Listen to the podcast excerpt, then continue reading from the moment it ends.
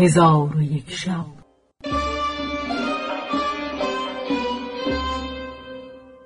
چون شب سیصد و شست و هشتم برآمد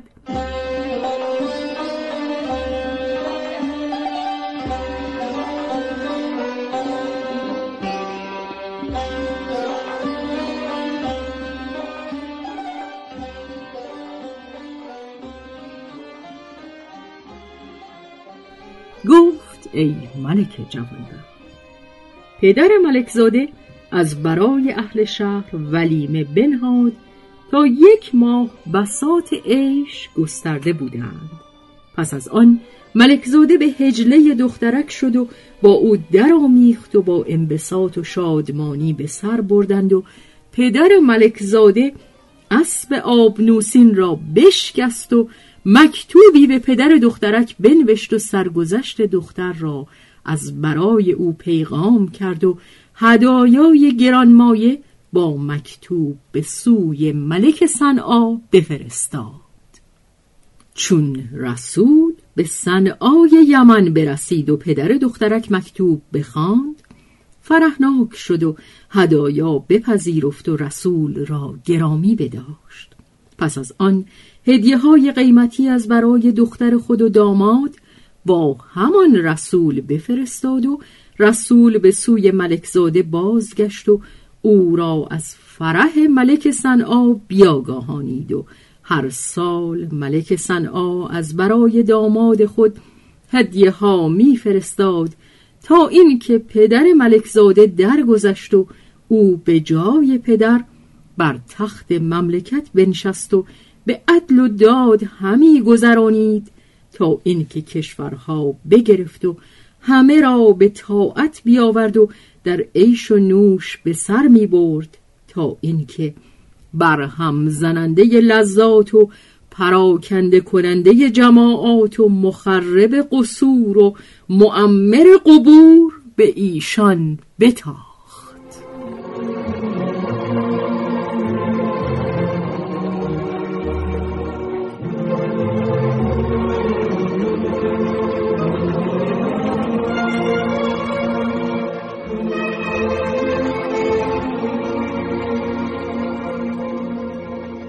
حکایت ورد الاکمام و انس الوجود.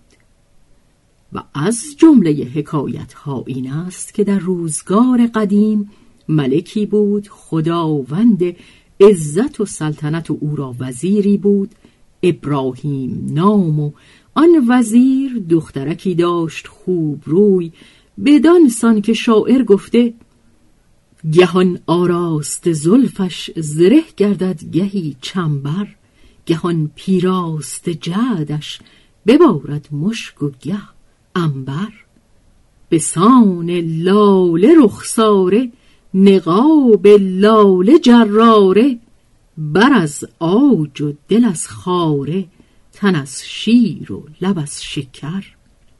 و از قایت نیکویی و نهایت خوبرویی او را ورد الاکمام نام نهاده بودند و ملک را عادت این بود که در هر سال یک بار اعیان مملکت را به بازی گوی و چوگان جمع می آورد و چون آن روز می شد و مردم به بازی گوی و چوگان گرد می آمدند دختر وزیر در منظره نشسته ایشان را تفرج می کرد از غذا در روزی که سواران به بازی گوی و چوگان مشغول بودند دختر وزیر را در میان لشکر نظر به پسر ماه منظر سرو بالایی افتاد.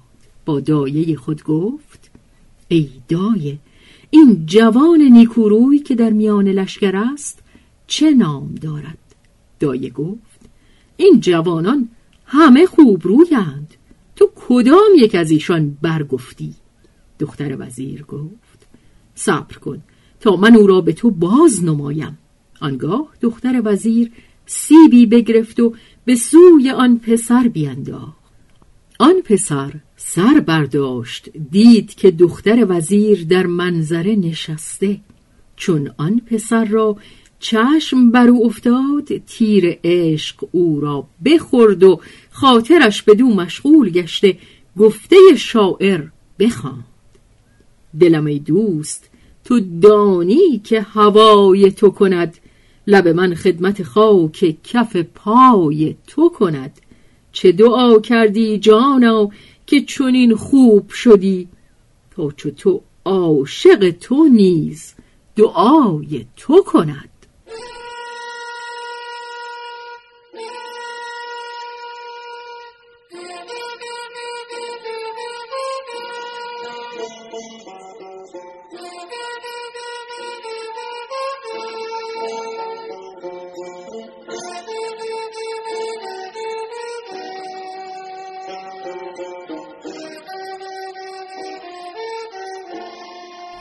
چون سواران را بازی به انجام رسید دختر وزیر با دایه گفت آن جوان که به تو باز نمودم چه نام دارد؟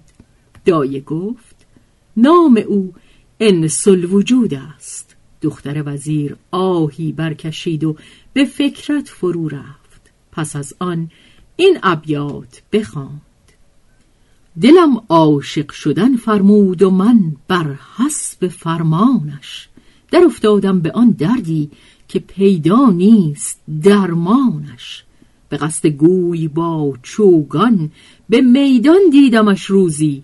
ز زلف او و پشت من حسد می برد چوگانش. خم چوگان او با گوی هر ساعت به میدان در همان کردی که روز باد. زلفش با زنخدانش. زرشک آن که با زلفین مشکینش نیامیزد به آب دیده بنشاندم سراسر گرد میدانش. چون ابیات به انجام رسانید ابیات را به ورقه بنوشت و ورقه در پیچیده به پارچه حریرش بگذاشت و او را به زیر بالش نهاده بخفت.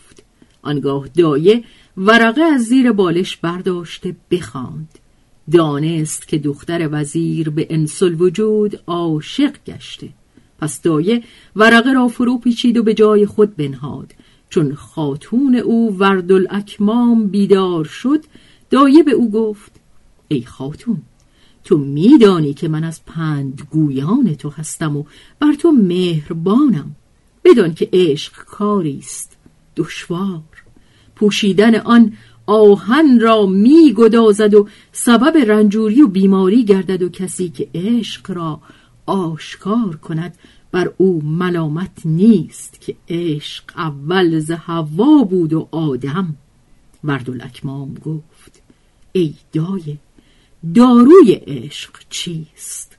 دایه گفت داروی عشق وسال است. وردالاکمام گفت وسال از کجا باید یافت؟ گفت ای خاتون وصل با نامه و پیغام و سخنان نرم توان یافت. نامه و پیغام است که میان دوستان جمع آرد و کارهای دشوار آسان کند.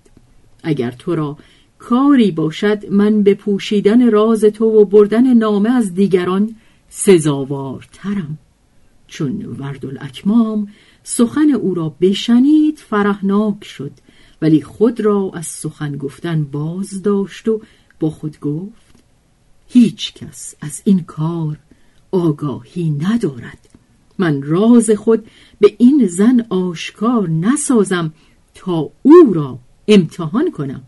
پس دایه به او گفت ای خاتون من در خواب دیدم که شخصی با من گفت خاتون تو با انسل وجود عاشق یکدیگرند. از کار ایشان قفلت مکن. اگر نامه ای دارند ببر و حاجت ایشان برآور و راز ایشان پوشیده دار که تو را سودمند خواهد بود. من آنکه در خواب دیده بودم به تو باز گفتم. اکنون فرمان تو راست. وردالاکمام به او گفت چون قصه به دینجا رسید بامداد شد و شهرزاد لب از داستان فرو بست.